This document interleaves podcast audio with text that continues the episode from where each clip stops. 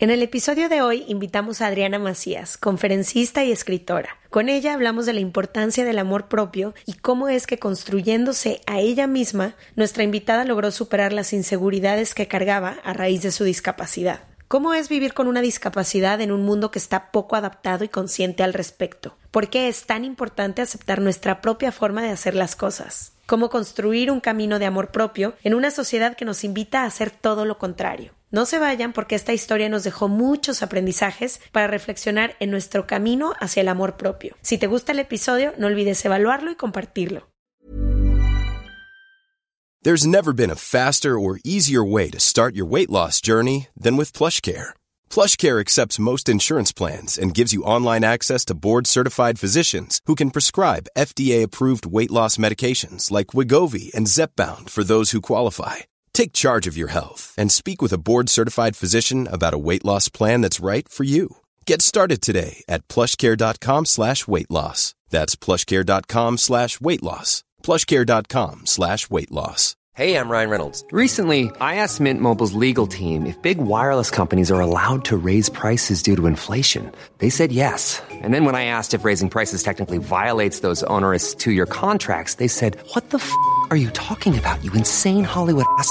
So to recap, we're cutting the price of Mint Unlimited from $30 a month to just $15 a month. Give it a try at mintmobile.com slash switch. $45 up front for three months plus taxes and fees. Promoting for new customers for limited time. Unlimited more than 40 gigabytes per month. Slows. Full terms at mintmobile.com.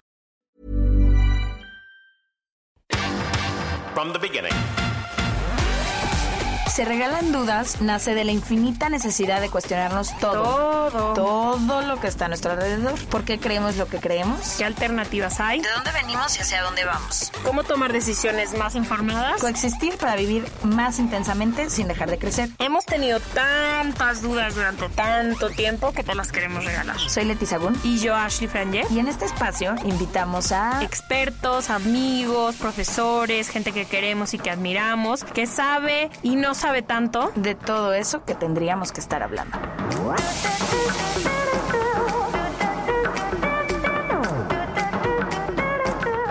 En colaboración con ACAST. Les damos la bienvenida a otro episodio de Se Regalan Dudas. Hoy estamos muy contentas porque siempre estamos, y que lo sepan ustedes que escuchan, siempre estamos cazando historias. Estamos cazando personas que quieran contar su historia en Se Regalan Dudas o que conozcan a alguien que crean que su historia pueda conectar con otras personas, pueda ayudar de cierta forma. Y la verdad es que una de las historias que nos llegó nos movió mucho. Veníamos a Guadalajara, no creemos en las casualidades nunca, entonces fue como abramos este espacio porque creo que es una de las cosas que más nos gustan, se regalan dudas, ¿no? Poder abrir estos espacios para que otras personas conecten con las emociones y con las historias de, de quien nos acompaña. Sí, también creo que a veces vivimos tan como ensimismados con nuestros... Leía un libro donde decía es que te tienes que preocupar muy poco de lo que piensan los demás porque no están pensando en ti. Hay muchas historias que, y creo que la de hoy va a ser una de esas, donde puedes salir un poco de ti, entender otras realidades que mientras empezábamos platicaba nuestra invitada y ahorita nos contará bien, que al final acaban siendo un poco las mismas realidades de todo mundo, pero cada quien viviendo experiencias completamente diferentes, con diferencias tanto físicas como mentales. Solo podemos aprender de todas estas historias que nos cuentan y muchas veces no tenemos la oportunidad de escucharlas. Entonces, no sé, siempre me encanta cuando viene gente a contar su vida y que le podamos hacer preguntas que siento que es un honorazo. Así que gracias por venir, Adriana. Bienvenida a Se Regalan Dudas. Es un honor tenerte aquí. Hoy nos acompaña Adriana Macías. Ella es conferencista y escritora. Bienvenida a Se Regalan Dudas. Bienvenida. No, hombre, al contrario. Qué gusto tener la fortuna también de poder compartir con ustedes. Me encanta su programa, lo escucho y obviamente pues que a través de ustedes poder llegar a más y a más personas es una bendición. Muchas gracias. Gracias. Adriana, siempre tratamos cuando sobre todo estamos hablando de la historia de alguien, ver si nos pueden un poco caminar en su vida para imaginarnos cómo fue tu vida, cómo ha sido tu historia, cómo ha sido todo hasta llegar hasta este momento en el que estamos aquí las tres. Oye, bueno, lo dices muy bien, caminar en mi vida, solamente hemos podido caminar, todo ha sido de la patada y todo ha sido con las patas. Me encanta Soy la única mujer que puede decir he vivido con las patas, educo a mi hija con las patas, pero creo que voy bien. Mira, yo nací sin brazos y, y, soy una mujer que gracias a este, a esta, a esta fortuna, esta bendición, yo creo que una de las cosas más bellas que me ha pasado en la vida es esta fortuna de no tener brazos porque eso me permitió vivir una historia totalmente distinta, llena de retos, llena de desafíos, llena de cosas divertidas, llena de cosas de super chuscas. Creo que esto no solo ha desarrollado fortalezas en mí, creo que ha, permitido que se desarrollen fortalezas en, en las personas que me rodean, pero que además las personas que, que coinciden conmigo pueden ver todas las eh, bendiciones que tienen, pueden ver todos los talentos que tienen gracias a esas coincidencias, ¿no? Y entonces tú, desde el momento que naces, naces sin brazos, ¿y cómo es un poco tu vida? ¿Tenías hermanos? ¿En qué momento notaste que quizá eras diferente a los demás? ¿Hubo ese momento en tu vida? ¿Cómo fue un poco pues mira, ir creciendo? Hace hace algunos ayeres, hace casi 90 años. Ay, sí. hace 50. Hace 50. Fíjate que yo nací en una familia humilde, que no, no nos faltaba pan en la mesa. No voy a decir que, ay, estábamos en la pobreza total, pero sí no era una familia, no era una familia acomodada. Entonces, mis papás muy jóvenes, una pareja entusiasta que estaba, mi papá es de un pueblito que se llama San Juan de Abajo, Nayarit, y mi mamá de Ciudad de México. Entonces ellos estaban construyendo apenas como que su plataforma de vida. Mi hermana de un año de vida, cuando llego yo con esta discapacidad sin ninguna razón, mis papás, pues los dos muy saludables, lo sé ahora porque después me hice ahí algunos estudios de, de genética porque estuve en tratamientos de embarazo, pero en su momento ellos no supieron. En su momento te puedo decir que fue una discapacidad congénita. Genética es que te la heredan tus papás. Congénita es que, bueno, así sucedió. Pero en ese momento para mis papás fue muy, muy difícil. hoy lo sé, también te lo digo, porque yo tuve una infancia feliz, divertida. Yo siempre los vi sonrientes. Nunca los vi angustiados ni tristes por mi discapacidad pero cuando me convertí en mamá pude ver esta historia de dolor que les tocó vivir. Y ellos construyeron una historia de mucho amor alrededor de una historia de mucha austeridad, de, muchas dificultades, no solamente que ellos vivían, sino de, de la percepción social que había en cuanto a la discapacidad en ese entonces. Hoy vemos una persona con discapacidad en la calle y se te hace como que X. Pero en, en, la época en la que yo nací, pues era vergonzoso, condían a las personas con discapacidad y mis papás son de estas personas que, que se animan a sacarme a la calle sin, sin esto de cómo la vamos a sacar, la van a ver con nosotros, ¿no? ¿Y creces con hermanos? Tengo una hermana que es un añito más grande que yo y pues ella resulta la mejor guía de mis papás y, y, la mía, ¿no? Porque mis papás dicen, bueno, es que, ¿qué podemos hacer con una niña sin brazos, ¿no? En esa época, hoy vemos que hay muchas muchas prótesis, pero en esa época no, no era como tanta la opción, ¿no? Mis papás tienen que hacer un gran trabajo de convencimiento a, a, muchas instituciones para que me pongan unas prótesis, pero eso fue un trabajo muy lento, de muchos años, y, y mientras que hacemos, ¿no? Con este bebé sin brazos, y gracias a mi hermana ellos se dan cuenta que pues lo mejor que podemos hacer con un bebé sin brazos es jugar, con ella porque no hay nada que hacer ahorita, ¿no? Y eso nos enseña mucho a no agobiarte por las cosas que no están en tus manos y que te preocupes por lo que puedes hacer el día de hoy, que te enfoques el día de hoy pero sin culpas, porque incluso cuando estás pasando un buen momento el día de hoy, pero sabes que tienes un gran reto pendiente, no lo disfrutas al 100%, no estás pensando, ay, yo estoy aquí disfrutando y tengo que resolver esto y será bueno, será malo, ¿no? ¿Y a qué dificultades te vas enfrentando conforme vas creciendo, entendiendo que creces en esta quizá burbuja de amor que crearon tus papás, como tú dices, y con tu hermana? Al momento, por ejemplo, no sé si fuiste o no a la escuela con otros niños, o sea, ¿cómo fue un poco crecer y cómo enfrentarte ya fuera de tu casa a este mundo que la verdad es que hasta el día de hoy, aunque dices que hay más información, no está capacitado para personas con cualquier situación diferente a la que se supone que no es está accesible. No, ajá, no hay acceso a nada. Sí, sí, sí, es, sí, todo, todo tienes que, que, que buscar alguna adaptación y todo. Pues lo más difícil fue darme cuenta que era una, era una persona sin brazos, ¿no? Yo tenía esta ilusión como todos los niños que crecen los cuentos de hadas, este, eh, que, que crecen la magia, pues yo creía en esta magia de que me crece el pelo, me, me crecen los huesos, crezco de estatura, eh, me corto la piel y me crece la piel de nuevo. Si me crece piel y me crecen huesos, oye, se me cayeron unos dientes y me, y me crecieron unos igualitos.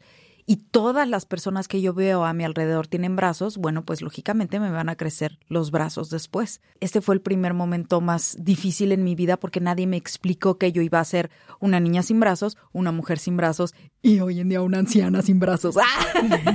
Entonces, era mucho Ah, o tiempo. sea, era un tema que no se hablaba. Era No. como, sabemos que esto pasa, pero nadie va a decir nada. Pues no es que no es que se lo propusieran, es que mis papás no le veían como que Ya. razón, ellos lo daban por hecho, obvio, no tienes brazos Claro. y no los vas a tener, para ellos era muy claro, pero para mí no era claro, yo era una niña que, que necesitaba que, que me explicaran que esto, que esto no iba a tener solución, que no se iba a resolver. ¿Y cuándo fue la primera vez que te das cuenta entre, me imagino que debe ser un poco más entrada a la infancia que te das cuenta de que no te van Pues a crecer mira, tus brazos? No es que fuera entrada a la infancia, ¿eh? Y, y no es que estuviera como... mm, es que como que no... Es un tema difícil hablarlo en, la- en la adolescencia. Es como... Es como un niño que de repente se da cuenta, oye, ¿sabes qué? Quiero vestirme de Frozen. Y es niño, ¿no? Y no lo puede como expresar y no lo entiende y te cuesta trabajo. Entonces es un tema que... vergüenza interna, como de... Sí, como es como explicar. extraño, sí, no, no te lo puedes explicar y es extraño preguntarle a, a tus papás y todo. Entonces hasta la adolescencia es cuando les pregunto a mis papás y porque realmente yo no la estaba pasando mal. La realidad es que mis amigos eran divertidos, mis amigos jugaban conmigo, yo jugaba de todo porque aparte yo había eh, ido desarrollando la habilidad de hacer las cosas con los pies al mismo tiempo que las que cualquier persona va desarrollando la habilidad con sus manos, porque mi hermana al convivir conmigo, pues jugaba conmigo y, y 24 horas conmigo ella, vamos a jugar a las muñecas y ella no decía, pues tiene un año más grande que yo, ella era una nena también, entonces mi hermana no podía pensar, ay, pero no tiene brazos, yo creo que eso no lo puede hacer. Mi hermana sí decía, ay, la peinaste feo, te quedó horrible, peínala bien, ay, no la vestiste mal, no, es que esto se viste así, no, sí vamos a ir. Y Pues la destreza que alguien desarrollaría con las manos, tú la fuiste desarrollando con los Sí, pies. entonces en realidad no había como que algo que no pudiera hacer o algo que no pudiera disfrutar a esa edad, ¿no? Obviamente había situaciones que, que no las había logrado, como por ejemplo el vestirme yo sola, el ir al baño yo sola, ya todos los niños pues lo habían logrado y yo todavía no encontraba como la ropa que, que, que yo pudiera vestirme, ni obviamente tenía la, la elasticidad, ni la flexibilidad, ni el alcance. Si los niños chiquitos, si te has fijado, yo ahora con mi hija la veo y no me acuerdo si hasta los cuatro o cinco años alcanzan a, a- a hacer bien el cierre con sus Sí, manos sí, arriba de la cabeza, ¿no? Entonces es como muy chiquistoso, ¿no? No les alcanzan las manos, creo que les digan como... Sus piernitas Sí, no sí, sí. total. Entonces, obviamente, pues de niña no alcanzaba yo a vestirme sola, podía hacer algunas cosas, ¿no? Pero pues no todas. Pero bueno, esas eran cosas como que las podía resolver mi mamá. Las cosas que eran importantes para mí en mi infancia las podía resolver yo. Entonces, realmente no la pasé mal, ¿no? Entonces, ya cuando entras a la adolescencia, que empiezas a, pues a ver a tus otras amigas, empiezas a, a ver a los otros chicos, se pusieron de moda las minifaldas, entonces ya es cuando empiezo a realmente sentir esta, ¿por qué yo estoy así, no? ¿Por qué tengo que pasar por todo esto? ¿Por qué, por qué yo me tengo que vestir como señora? ¿Por qué, ¿Por qué me tocó vivir esto a mí para empezar, no? Y no es que quisiera que mi hermana la pasara mal, pero sí, sí empecé a sentir esta esta, esta preocupación, esta decepción, eh, este nerviosismo de qué va a pasar mañana o qué va a pasar. A mí también me irán a invitar los chicos, que es, es algo que te importa mucho en ese momento. Como yo veía a mis papás en paz y felices, pues también es más difícil meter un tema que sabes que posiblemente lo saque de su, de su estabilidad, ¿no? Entonces decía yo, eh, ¿es oportuno? ¿Será bueno hablar de esto? Y, y a veces estaban ocupados, no, ahorita no les puedo preguntar. Los veía felices y decía, no les voy a arruinar el momento. Los veía tranquilos y decía, ay, bueno, ahorita están descansando.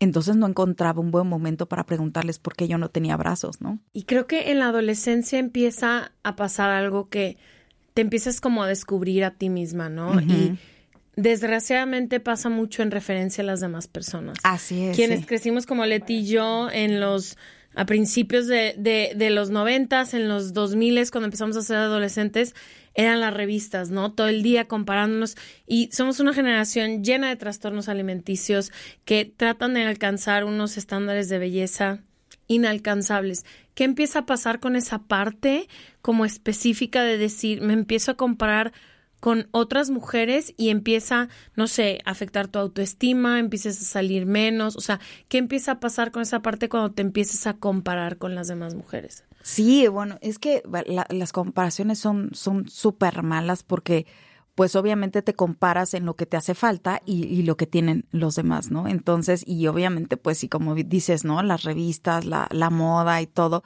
Entonces, yo me comparaba, obviamente, en todo esto que no tenía, pero yo siempre he tenido muy buen sentido del humor, para bien o para mal. Yo todas las situaciones difíciles que me dolían, llegaba un momento, siempre llegaba para mí un muy buen chiste. ¿no? Ya. Entonces. Algo que te alivianaba. Sí, sí, sí, sí. el- Entonces yo bromeaba y todo, y esa era como la manera en la que tuve muy buenos amigos, tuve muy buenas amigas, pero al final de fondo no había resuelto esta situación de inseguridad, ¿no? Como mujer. Pues no me doy cuenta hasta hace apenas tres años, ¿no? Tengo 43 años. Yo todo lo, todo lo iba como cubriendo con el sentido del humor y entonces, bueno, pues decía, "Mm, todo está bien, ¿no? No, no pasa nada. Bueno, no tengo brazos, pero tengo esto y, y en las, y en mis otras áreas de vida me iba bien, ¿no? Iba como logrando cosas.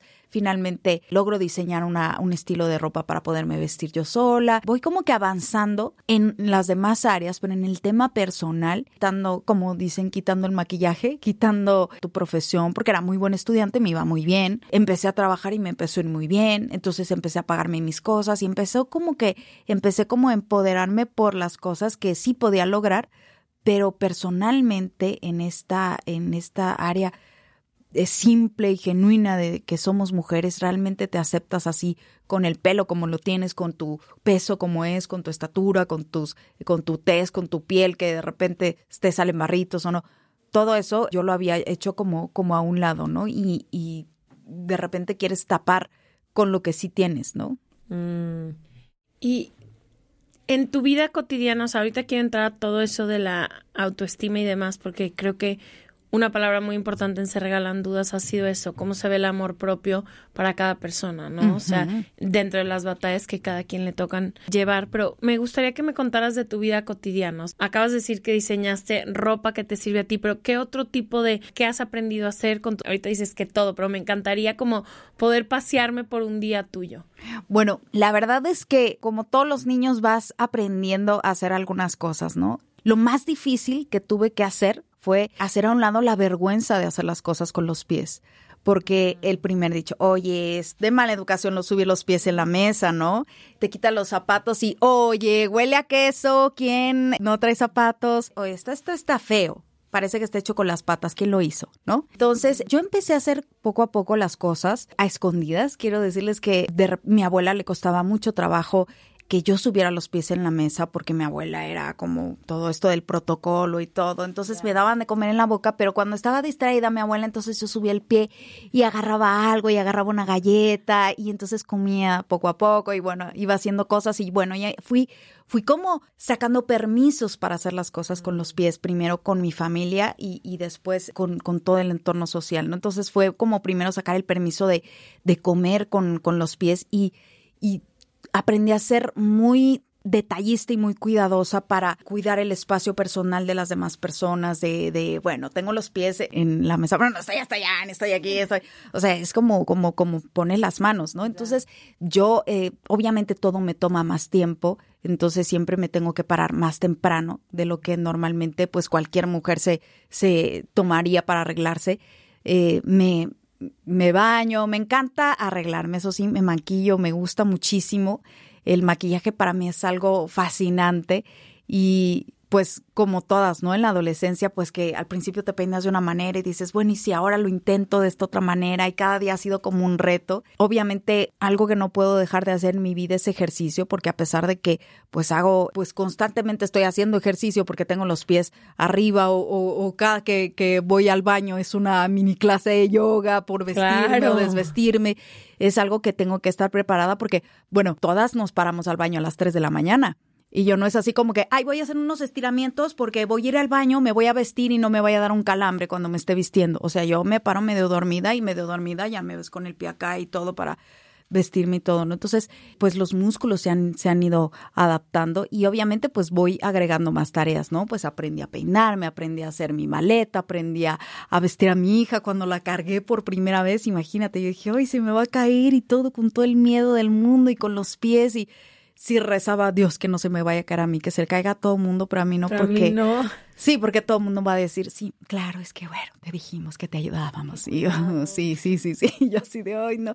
Yo, por ejemplo, nunca había tocado un bebé recién nacido porque también me daba vergüenza tocar a los bebés porque decía yo, ay, van a decir, ay, lo está tocando con sus pies y los bebés recién nacidos son pulcros y sanos. Entonces, cuando nació mi bebé, tocarlo así fue, eh, estoy agarrando a mi bebé y lo voy a agarrar y, y- le voy a agarrar sus cachetes y, y- para mí fue, bueno, yo lo tocaba y lo abrazaba todo el tiempo a mi hija, cambiarle los pañales, que al principio es esto como y me choca ensuciarme los pies, eso sí no me gusta, eh, sentirlos como pegostiosos o lo que sea entonces cambiarlo y todo. Entonces, obviamente, pues tengo que, que hacer ejercicio y todo va siendo como un aprendizaje y cada vez soy más, más, más precisa para hacer las cosas, el, el vestirme, el hacer mi maleta, el hacer de comer. Entonces, como todas las mujeres, hago lo- la rutina cotidiana de todas, que me toma más tiempo y, y el compromiso y el precio, cuidar mi alimentación y hacer ejercicio. Wow. Y también nos contabas antes de empezar el episodio, pero se me hace importante para la gente que escucha que también has ido desarrollando otras cosas, por ejemplo, de tocar un instrumento, si nos pudieras compartir un poquito de eso, porque también creo que está increíble que dices, bueno, no importa, voy a hacerlo a mi manera. Claro, y, y eso creo que todos lo debemos de, de, de aprender, el, el perderle el miedo a hacer las cosas a, a tu manera, ¿no? Porque muchos vemos tutoriales y dices, ay, no me salió. Sí, nunca voy no a poder dejas. hacerlo sí, así. Sí, sí, sí. Entonces es más bien hacer las cosas, pero hacerlas a tu manera. El hecho de hacer las cosas con los pies como las lo empecé a hacer desde que era bebé, sin, sin conciencia real, pues para mí es muy, muy normal, ¿no? Y yo, yo la verdad nunca me sentí frustrada porque, ay, no, no me, no me quedó el peinado la primera vez que me peiné con la plancha, no me sentí así como que, ay, no, porque, pues como cualquier mujer, ¿no? Ay, no me salió, pero bueno, a la siguiente a ver Me si me sale, ¿no? caballo. Sí, ay, hoy no me quedan las pestañas, bueno, a ver si mañana ya, ¿no? Era algo que pasaba a la página.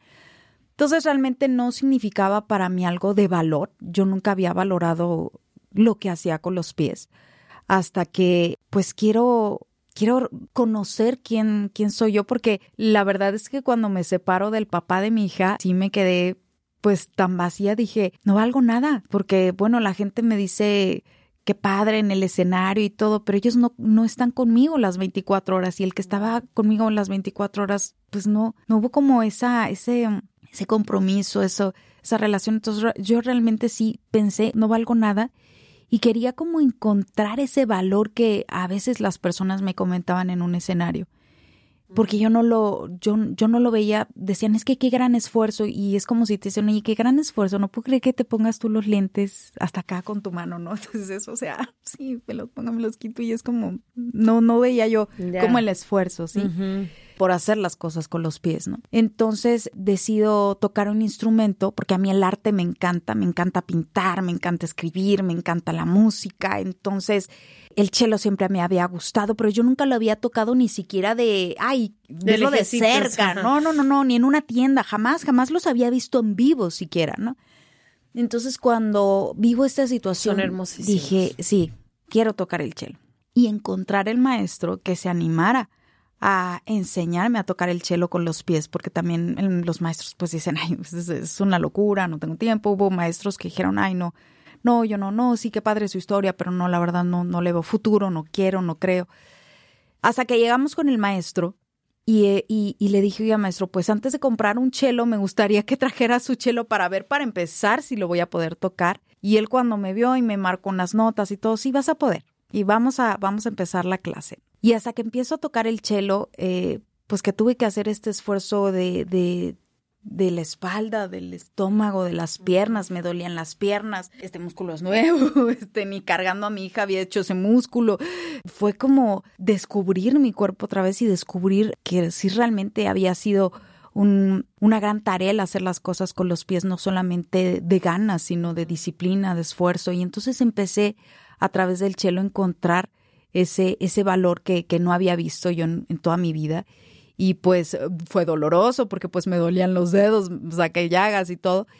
Y después fui sanando ese dolor porque ya, después me ponía un curita para que no me doliera el, el, el, diurex y ya después fui haciendo distintos ejercicios hasta que, hasta que finalmente esa, esa constancia eh, llega a, a, dar frutos, ¿no? Que no fue fácil, que fueron muchas veces que dije, oiga, maestro, sinceramente, Gracias. ¿usted cree que sí se pueda esto? Usted que es maestro, dígame, o sea, seguimos, porque yo no veía como avance, ¿no? Yo me, se escuchaba eso como un gallo, no, no se escuchaba ninguna nota afinada.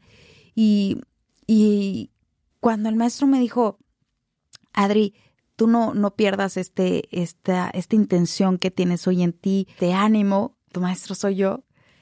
Esa, esa seguridad que vi en, en mi maestro a mí me, me contagió, esa misma seguridad, que es algo que lo había visto reflejada hace, hace un tiempo en mi padre cuando me enseñó a nadar. Él me aventó al agua sin, sin brazos y sin flotadores a los cuatro años, ¿no? Y él, veía, él veía en mí esa, esa, esa, esa posibilidad porque confiaba en mí, tenía esa seguridad de que lo iba a lograr. Pero eso fue hace tantos años que, que yo no lo había visto hasta que llegó el maestro de, del chelo, ¿no? Entonces, hasta que llegó esa, esa nota afinada, pude, pues, eh, encontrar este valor que, que no había visto en mí. Life is full of what ifs. Some awesome, like what if AI could fold your laundry? And some, well, less awesome. Like what if you have unexpected medical costs? United Healthcare can help get you covered with Health Protector Guard fixed indemnity insurance plans. They supplement your primary plan to help you manage out of pocket costs. No deductibles, no enrollment periods, and especially no more what ifs. Visit uh1.com to find the Health Protector Guard plan for you. Even when we're on a budget, we still deserve nice things. Quince is a place to scoop up stunning high end goods for 50 to 80% less than similar brands. They have buttery soft cashmere sweaters starting at $50, luxurious Italian leather bags, and so much more. Plus, Quince only works with factories that use safe, ethical, and responsible manufacturing. Get the high-end goods you'll love without the high price tag with Quince. Go to quince.com/style for free shipping and 365-day returns. Este mes, Leti y yo nos tomamos unas merecidas vacaciones. En lo personal, necesitaba un tiempo de desconexión para estar solo conmigo y con las personas que quiero. Uno de los planes que hicimos fue ir a uno de mis lugares favoritos, el mar. Por eso decidí comprarme un traje de baño lindo, protector solar y algunas otras cosas que quería llevarme a la playa. Después de comprar lo que necesitaba, usé una app que se convirtió en mi más grande aliada, porque me regresó dinero en efectivo y me recompensó por muchos de los gastos que hice. La app se llama Hypora y es muy sencilla, rápida y segura de usar.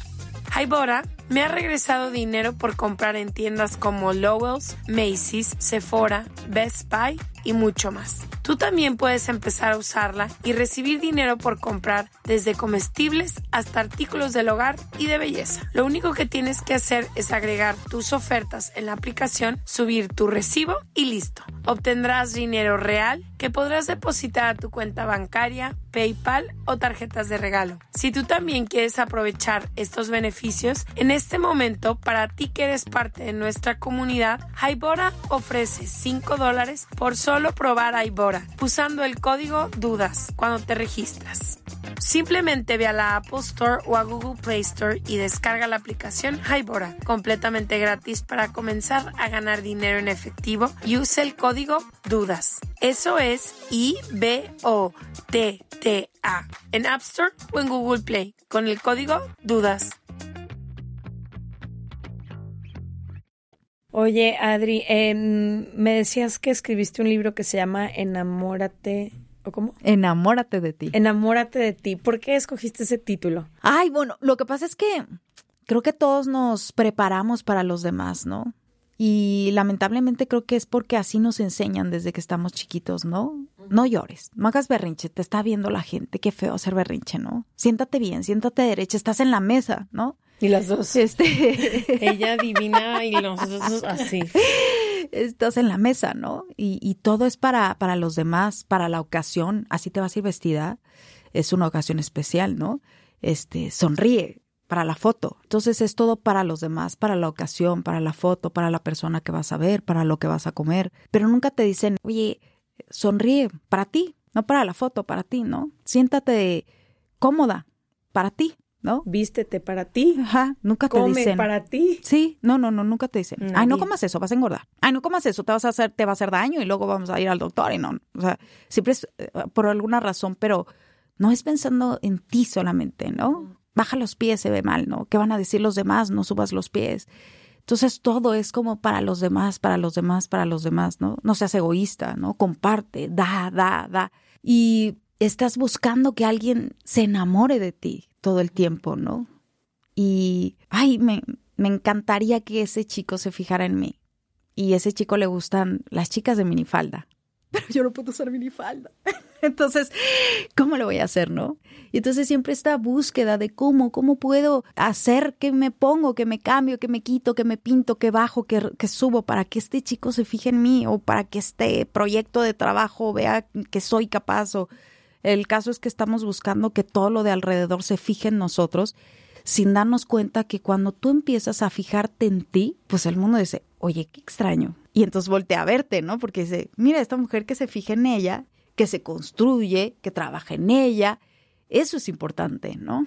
Entonces, cuando caigo en cuenta de esta situación en mi vida, por todo lo que yo había dejado de hacer por pues por encajar, por agradar, por lograr el sueño dorado, porque el sueño dorado era eh, de todas las mujeres, ¿no? ¿Ya te casaste? ¿Ya tienes hijos? ¿Ya tienes novio? No Y importa si lo no profesional. es tu sueño, te lo preguntan tantas veces que Claro. dices, ¿será mi sueño este? Porque Ajá, yo los veo tan felices con eso que si era este mi sueño. Entonces, todo para construir el logro del sueño dorado. Y cuando ese sueño dorado se esfumó, dije, pues no era el sueño dorado después de todo, no me hizo feliz todo ese tiempo, no me sentí como extraordinaria. Y pues empiezo esta construcción personal y me doy cuenta que no soy la única, me doy cuenta que hay muchas mujeres que ya van en su segundo matrimonio y, y dice, ay, es que este hombre se casó conmigo, con tú y mis hijos y, y mira, porque el otro no los quiso y mira, este hasta me ayuda a mantenerlos, ¿no? ¿qué te doy? ¿Qué hago? ¿Cómo me pongo de tapete o qué? ¿No? Para esta persona que, que me está aceptando con esta responsabilidad de mis hijos, ¿no?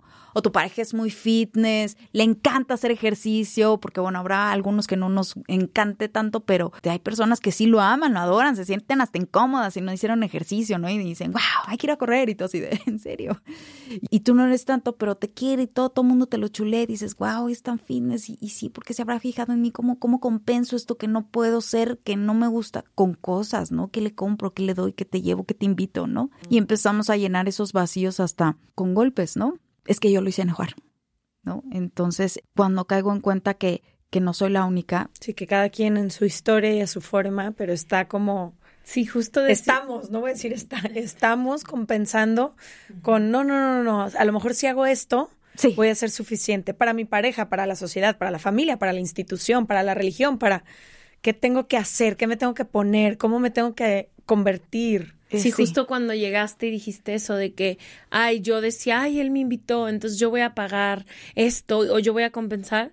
Y yo dije, yo también hago eso. Creo que tenemos las mujeres más, pero toda, más que los hombres, pero seguro también algunos hombres, pero vivimos en eso, en deuda de decir, híjole, me amas, entonces tengo que darte extra. Yo creo que los hombres también, pero de otra forma. O sea, ellos creyendo, di- digo, por lo que observo, no, no tengo la ley de la palabra, pero creo que no, creo que hombres en que su se forma en a lo mejor proveer, en asegurarse, en, ¿sabes? Como que a, su- a su forma también están queriendo, al final yo siento que somos niñas y niños heridos por la vida, Sí. compensando como adultos y queriendo ocultar. Sí, porque cuando de- hay una, una inseguridad, o como decías, cuando no te sientes suficiente, siempre vas a querer compensar y lamentablemente no estás compensando a veces con lo correcto, ¿no?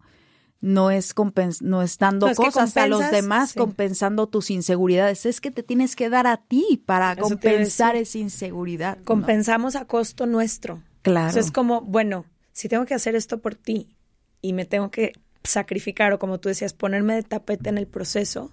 Y eso, a veces yo decía, bueno, ¿y por qué todas las personas en algún momento de su vida lo han hecho? Pero es que si, si vemos la forma en que se educan los niños, así nos educan un poco, como saluda aunque no quieras saludar, haz aunque no quieras hacer, como obedece, obedece. Entonces es como, bueno, entonces tengo que Convertirme sí, sí, sí, en sí. esto para poder lograr esto. Sí. Yo tenía un terapeuta que me decía, ¿cómo amarías si no necesitaras que te amaran? Y diario me preguntaba. Y yo le decía, no, es que siento que no sé qué. Bueno, ¿cómo le contestarías? ¿Cómo irías al date? ¿Cómo irías al viaje?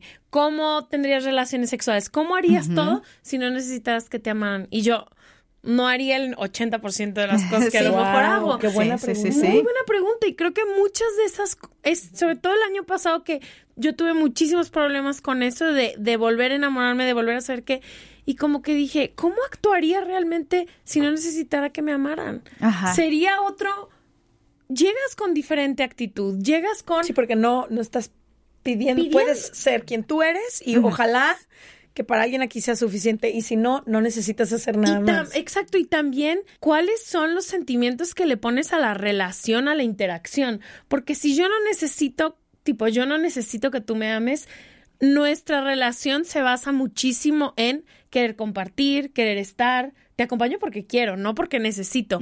Pero cuando crees que necesitas que esta persona te ame o tus papás necesitas, todo viene de otro lugar completamente diferente. Entonces, por eso cuando tú dijiste eso, dije, wow, dentro de tu historia está esto, que va a salir un libro a partir de esto, pero también de mi historia y creo que la historia de millones de mujeres, de no importa que tengamos, que sintamos, no somos suficientes. Claro. No nos sentimos suficientes, no llegamos y decimos, esto es lo que soy y quien quiera valorarme y quien... No, es en todo tipo de historias, desde las que les toca el abuso más tremendo hasta las que en la oficina cotidiana no levantan la mano y no dicen las cosas porque no se sienten suficientes. Sí, pues así me sentí yo y bueno, obviamente el hecho de no tener brazos pues era pues no no soy suficiente, o sea, y además porque oye, pudiendo invitar a cualquiera del salón, a cualquier chica con brazos más guapa, más delgada, más alta, me invitó a mí, no, no, no, no, que Miss Universo ni que nada que puedo hacer, o sea, siempre me sentí así como endeudadísima, no puede ser, ¿qué puedo hacer? Platicaba hace unos días que, que tuve que viajar a, a- a una ciudad donde normalmente viajaba mucho cuando estaba casada y le platicaba es que me siento nerviosa de ir a esa ciudad donde siempre me sentí que no era suficiente, ¿no? Entonces es complicado enfrentarte con, con esa realidad cuando siempre habías platicado de plenitud, de autoestima. Bueno, sí es que sí me sentía plena y con una gran autoestima, pero como profesionista, bueno, pero como hija, bueno, pero como amiga, como hermana, como lo que puedo hacer, pero ya como mujer sin todos esos títulos sí, sí era algo verdaderamente retador. Y mi hija es la que me hace empezar a construir todo esto porque cuando la vi tomar el celular con los pies a los dos meses de edad, todo lo agarraba con las manos, todo, menos el celular. El celular lo agarraba con los pies porque yo desde el día uno en la cuarentena cargándola con un pie y con el otro el celular, ¿no? Para no, no perder el- las cosas de trabajo y así, y la foto y todo, y amamantándola y con el celular aquí. Entonces ella, y cuando la vi haciendo eso, y a la fecha, al día de hoy, y a veces mueve con el dedo gordo las aplicaciones y todo. Entonces dije, mi hija me está viendo y mi hija me va a imitar y mi hija va a decir, mi mamá no es congruente y, y, y, vas- y- y me voy a volver loca y la voy a volver loca porque voy a hacer una cosa en público y otra cosa aquí en, en casa y, y, y Sí, qué no vergüenza, ¿qué- congruencia. y, qué, y qué va a pasar y qué voy a decir y, y realmente para mí eso fue muy doloroso, terrible haberme dado cuenta y, y dije, tengo que tomar una decisión ya porque ella ya, ya estaba por cumplir los tres años y dije, si crece va, va a ser también más doloroso para ella porque va a decir, "Mm, también se van adjudicando culpas cuando hay una separación de tus papás, ¿no? Y dije, mejor ahora porque esto son decisiones equivocadas que yo tomé por eh, esta falta de, de seguridad, de autoestima, por no sentirte suficiente, ¿no? Fíjate que me encanta que hables de eso, porque creo que es la historia de la mayor parte de las personas que conozco, incluso a veces ha sido la mía, de cómo siempre, y no es que no, me es, me es difícil explicarlo porque no es que una cosa no sea una falsa, no es que a veces la imagen que demos hacia afuera o los logros profesionales estemos yo esté parada en una alfombra roja o en un escenario y esté fingiendo, no es así. Pero muchas veces cuando no arreglamos la situación interna, cuando no hay, como tú dices, una congruencia, cuando hay un área de tu vida que no encaja, surgen como todos estos sentimientos que sé que muchas personas que nos escuchan se pueden relacionar como de en esta área de mi vida me siento bien y la gente cree que estoy bien, pero en esta otra área de mi vida siento un vacío muy profundo y no sé cómo empatar estas dos vidas, porque a veces te sientes hasta un fraude contigo. Yo a veces decía, pero entonces, ¿qué? Esto que llevo persiguiendo 10 años no es real y entonces no me gusta mi trabajo y entonces como que te empiezas a confrontar a ti misma de tantas formas de decir, ¿cómo cohabito todas estas cosas que sí son reales? Sí, eh, yo también, yo lo sentí muchísimo, sobre todo cuando llega esta, esta, pues esta visión en mi vida de que no, no, no me siento suficiente, me siento insegura como mujer, sí, o sea, sí es cierto, yo, yo no puedo, yo no encajo, yo, yo, y yo digo esto en el escenario cuando empecé a sentir esta situación de un fraude, un, un, amigo psicoanalista me encantó porque me dijo, no es así, es como si le dijeras a un oncólogo especialista, o sea, es un oncólogo, oye, ¿por qué te dio cáncer si tú eres oncólogo? O sea, tú no puedes controlar las situaciones que suceden a, alrededor. de ti. No todo está en tus manos. Y le digo, bueno, eso sí me queda claro. no, pero tú sí, sí, sí, sí, A mí me pasa mucho con el podcast que de repente nos preguntan cuando, no sé, nos encontramos a gente en bares o así, que llegan un poco como buscando, como si nosotros les fuéramos a dar una respuesta, ¿no? Y yo de que no, no sé. O como si tuviéramos la vida resuelta, así de ya, de encontraste la... Ajá, la vez pasada que fuimos a Tijuana fue que, ¿y cómo le hacen para tener tanto éxito en el trabajo y tener amigas y sus casas y estar arreglado. Te dije, en un buen día. O sea, como que también creo que esta creencia de que solo es válido si todo está organizado, o sea, tú fue una manera increíble de encontrar tu amor propio hacia ti como mujer, hacia ti como madre y todo, pero eso no desvalida también todo tu trabajo como profesionista y demás. Y a veces siento que cuando las personas llegan a nosotras y nos dicen de que, ¿cómo le hago? No sé qué. Y yo de que, híjole, no sé, es que yo a lo mejor sí volvería, es que a lo mejor no sé, es que depende. Y es como, ay, pero no, no tengo la vida resuelta. O sea, sí, nos dedicamos a hacer preguntas, pero vivimos llenas de preguntas también, ¿no? Entonces, como que también entender que, no sé, hay, hay temporadas donde todo está más resuelto que otras. Sí, lo que pasa es que, bueno, finalmente la gente te va idealizando y tú también vas idealizando las cosas, ¿no? Y vas idealizando que los sueños también, ¿no? Es que cuando me compre mi auto vas a, voy a ser feliz. Y te lo compras y en realidad no eres feliz porque te das cuenta que hay que pagar la tenencia, la gasolina, las llantas, el seguro. Oye, yo pensé que iba a ser feliz cuando tuviera el auto. Cuando sea mamá, voy a ser feliz. Y, y luego los pañales y se enferma y mm, hay que ir al doctor y esto y ese berrinche y no te obedece. Y, bueno, es una locura. Entonces, idealizamos los sueños. Entonces, lo que nos hace felices es las decisiones que tomamos ahorita, en este momento, en este instante. No es lo que planeamos dentro de un año, dentro de dos años. obviamente hay, que tener, sí, claro, obviamente hay que tener un plan de vida, pero la felicidad se va construyendo paso a paso, ¿no? Me, me hace feliz el, el, cafecito que me voy a tomar ahorita, ¿no? Me hace feliz este momento que voy a compartir con, contigo, ¿no? pero no ir idealizando ni a las personas ni las situaciones, porque pienso que finalmente los fantasmas, eh, que, que, somos nosotros a, fin de cuentas, se desvanecen cuando ya no tienen ningún pendiente resuelto, ¿no? Entonces, pues la vida es eso, siempre vamos a tener cosas que resolver. El día que no tengas que resolver nada, pues es que ya habrá sido parte del cosmos. Y quiero preguntarte ya una de mis últimas preguntas después de haber nacido en un mundo donde me encantó todo lo que dijiste de tus papás, de me criaron a la par de mi hermana y yo me fui descubriendo y todo, ¿crees que hubiera sido más fácil si el mundo estuviera mejor preparado para gente que llega al mundo? Como tú, con discapacidades físicas, pero también mentales, ¿no? Ahora que con la pandemia eh, nos se ha destapado millones de trastornos de depresión y ansiedad y el mundo no no está preparado, no está como tú dijiste, no tiene acceso de todo. O sea, ¿qué hubiéramos podido hacer mejor como sociedad cuando tú llegaste al mundo y como ahora lo vives? O sea, me encanta que seas una mujer súper realizada, pero me imagino que podemos hacer mucho todavía. Yo creo que lo mejor que, que podemos hacer como sociedad es lo que dice en el libro, enamorarnos de nosotros mismos, construir en nosotros mismos. Hay que dejar de construir hacia afuera. O sea, si encuentras buenas personas alrededor de ti, personas flexibles, personas que, que, que, tengan esta, este respeto por los demás, vamos a tener una sociedad completa porque nunca vamos a, tener hablando físicamente o arquitectónicamente eh, o institucionalmente todo resuelto porque pues para ti tal vez la, la, mesa está cómoda a esa altura y a mí me quedaría más cómoda más abajo y alguien lastimaría las rodillas, entonces nunca va a haber una altura correcta, ¿no? Pero si trabajas en las personas, nuestro grado de adaptación, de resiliencia, de comprensión va a ser tan, tan maravillosa que, que vamos a poder resolver y eso es lo importante, construir en las personas. El problema que hubo en la época en la que yo nací es que no había esa construcción en las personas. Entonces se ofendían si subía los pies en la mesa, es que no le ponían unas prótesis a, una niña, es que no lo veían necesario, es que les daba vergüenza, es que les daba pena. Y hoy tú te fijas los niños como cómo ven a una persona con discapacidad de lo más normal, de lo más común y le hacen preguntas y no les importa. Y, y, personas de nuestra edad todavía sienten esa incomodidad de, ay, este, ay, la saludé de mano.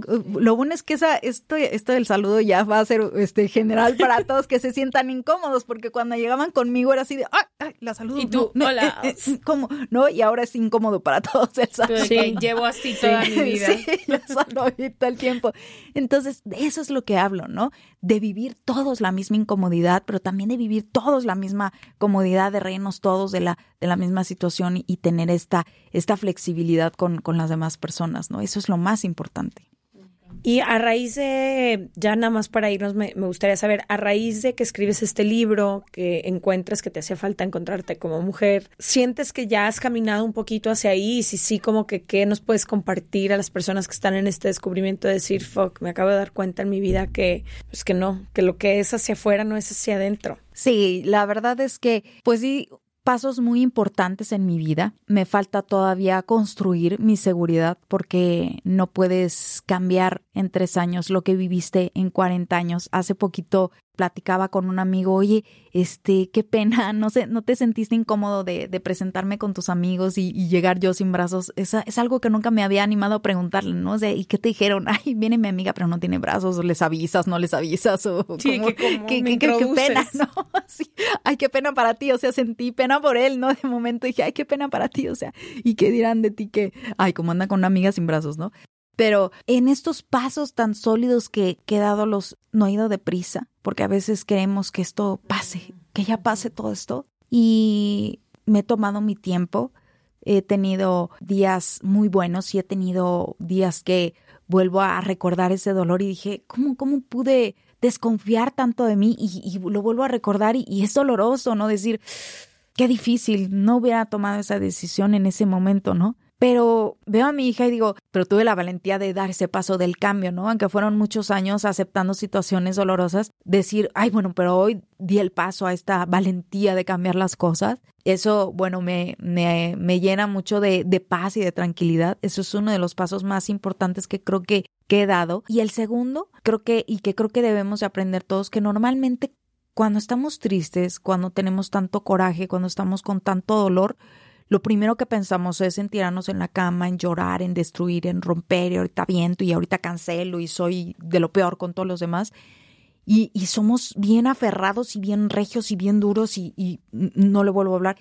Y si toda esa energía la canalizáramos en algo positivo para nosotros, como yo que lo canalicé en, en esto del chelo, sentía tanto dolor emocional que no sabía cómo manejarlo y lo canalicé a través del dolor que me ocasionó tocar el chelo, a través de las llagas, de los callos, de las ampollas en los dedos, del dolor en la espalda, del dolor en el vientre, de estar tocando, de esta desesperación de no poder. Todo eso lo canalicé y, y resultó esto bello para mí y espero poderlo compartir con los demás en el público y que sea bello para ellos. Entonces, algo tan doloroso, ese dolor en vez de destruir algo, preferí construir este arte en, en mí, ¿no? En un aprendizaje y después en poderlo compartir con los demás. Creo que esas dos han sido las mejores lecciones que, que voy construyendo.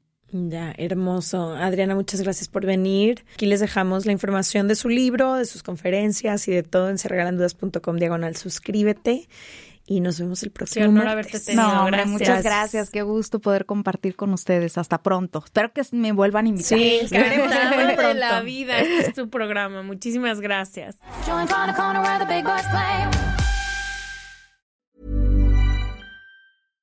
This message comes from BOF sponsor eBay.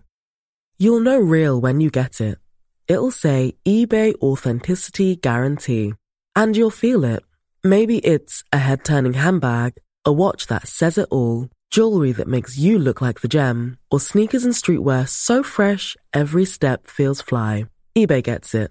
So look for the blue check mark next to that thing you love. And be confident that every inch, stitch, sole, and logo is checked by experts.